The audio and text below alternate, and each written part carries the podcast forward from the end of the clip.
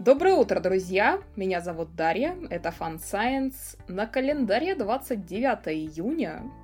Заканчивается первый месяц лета, но во втором планируется кое-что очень интересное. Об этом мы еще расскажем. А пока новости науки. В этом выпуске линзированная сверхновая, гость из облака Оорта, красные щечки Плутона, судьба Инсайт, фабрика лабораторного мяса, десятки тысяч новых кишечных вирусов, самец крысы родил, древнейшая жертва акулы, новый вид людей, сердцебиение Земли, арктические динозавры, гибель тысяч пингвинов и парочка других новостей.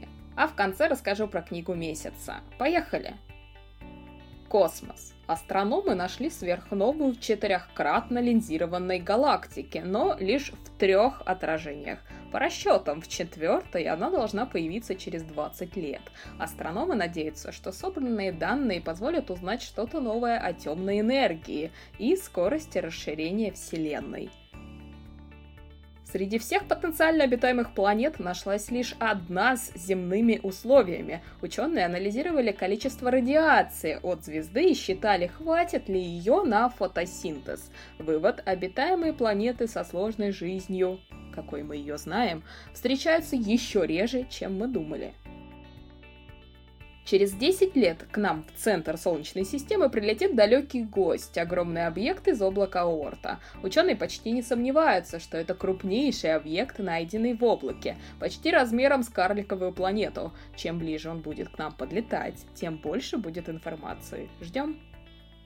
Ученые проверили теорию о красном цвете поверхности Плутона, и она не совсем подтвердилась. Видимо, красный оттенок поверхности действительно дают талины, органические соединения, которые формируются в атмосфере под воздействием радиации, а потом опадают на поверхность дождем или снегом.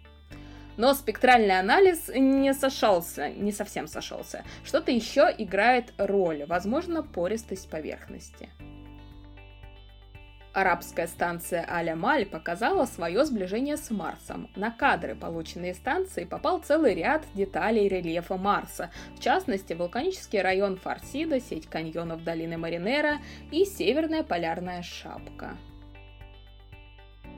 а тем временем на поверхности. Пыль на солнечных панелях вынудит Insight завершить работу через год, если, конечно, не удастся найти новые методы очистки солнечных панелей. В настоящее время батареи сильно запылены, а выработка энергии упала почти в 8 раз. Insight работает на Марсе уже 2,5 года. Турция собирается уже через три года отправить ракету к Луне и скинуть на спутник аппарат, который соберет данные, необходимые для мягкой посадки лунохода. Луноход же собираются отправить ближе к 2030-му. А полет через три года будет в коллаборации с иностранными коллегами. Технологии будущего. В Израиле откроется первая фабрика по производству лабораторного мяса в биореакторах. По заявлению фирмы, фабрика будет производить 500 килограммов свинины, баранины и куриного мяса в день. Фирма не использует технологии генетической модификации, но использует какие-то запатентованные свои методы очистки. Одна куриная грудка будет стоить около 300 рублей, а с наращиванием производства цена должна стать еще ниже. Starlink пообещал до сентября покрыть всю Землю спутниковым интернетом. На этой неделе их интернет установил новый рекорд скорости – 649 мегабитов в секунду. Это примерно на 90 больше, чем в прошлый раз. Медицина. В нашем кишечнике нашли более 40 тысяч новых вирусов, причем больше всего среди них бактериофагов, вирусов, которые не вредят людям, но заражают бактерии. Эта огромная база новой информации может очень пригодиться в разработке новых методов лечения, да и исследования нашего организма. 20 тысяч лет назад Восточную Азию захватила коронавирусная эпидемия. В генах людей родом из Азии авторы исследования нашли следы борьбы с вирусами. Генетический отклик появился около 25 тысяч лет назад, и эволюционное давление длилось примерно 20 тысяч лет до 3000 лет назад. Непонятно, был ли это один штамм коронавируса или их было множество. Впрочем, нельзя утверждать и то, что это был именно коронавирус. Такие исследования помогают отследить историю заражений человечества, найти вирусы, которые способны вызвать эпидемию, и заранее к ним подготовиться. Генетики подтвердили способность клеток эмбриона обнулять свой биологический возраст. Эксперименты с эмбрионами мыши показали, что после имплантации в стенку матки они проходят полное эпигенетическое омоложение, возвращаясь к нулевой отметке возраста. Еще предстоит доказать, что у людей все происходит так же, потому что подобные эксперименты с человеческими зародышами запрещены. Самец млекопитающего, крысы, впервые выносил нормальное потомство после пересадки матки. Правда, из всех эмбрионов выжило лишь 3,5%. Лабораторные культуры раковых клеток не очень похожи на клетки из настоящих опухолей. В общем, такие результаты можно было ожидать. Когда клетки растут плоским слоем на дне какой-то посуды, они даже друг с другом взаимодействуют не так, как в настоящей опухоли. Биологи подтвердили связь седины со стрессом. От стресса действительно можно резко посидеть, а после его завершения снова вернуть нормальную пигментацию. Человек и история. В Израиле в месте раскопок Нешер Рамла нашли останки нового вида людей, живших в каменном веке – Возможно, это тот самый потерянный вид, чьи гены есть у нас. Ученые нашли пять кусков черепа и почти полностью сохранившуюся нижнюю челюсть с маляром. К сожалению, ДНК извлечь не удалось. В чертах прослеживаются сходства с неандертальцами и с донеандертальским гейдельбергским человеком, но не с нами. Важно отметить, что в сообществе ученых уже прозвучало предположение, что это останки неандертальца, а не нового вида. А в Денисовой пещере нашли ДНК человека разумного. Исследования проводили сотрудники Института эволюционной антропологии общества Макса Планка и Института археологии и этнографии Сибирского отделения Российской Академии. Анализ ДНК в осадочных породах подтвердил, что первыми в пещеру пришли денисовские люди около 300 тысяч лет назад. Потом они исчезли, но вскоре пришли новые денисовцы. Около 170 тысяч лет назад пришли неандертальцы, а 45 тысяч лет назад пришел человек разумный, наши предки.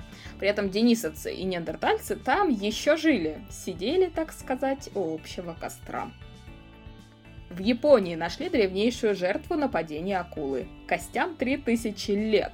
Ученые насчитали на останках около 800 отметин зубов. Это был молодой мужчина. Похоронили его в могиле на кладбище. Судя по травмам, он погиб очень быстро. Наверное, был рыбаком. Вы только представьте, насколько это редкая находка. Планета и животные. У нашей планеты есть геологическое сердцебиение, цикл в 27,5 миллионов лет. Идея не так уж нова. Этот гипотетический цикл активности геологи изучают уже около века.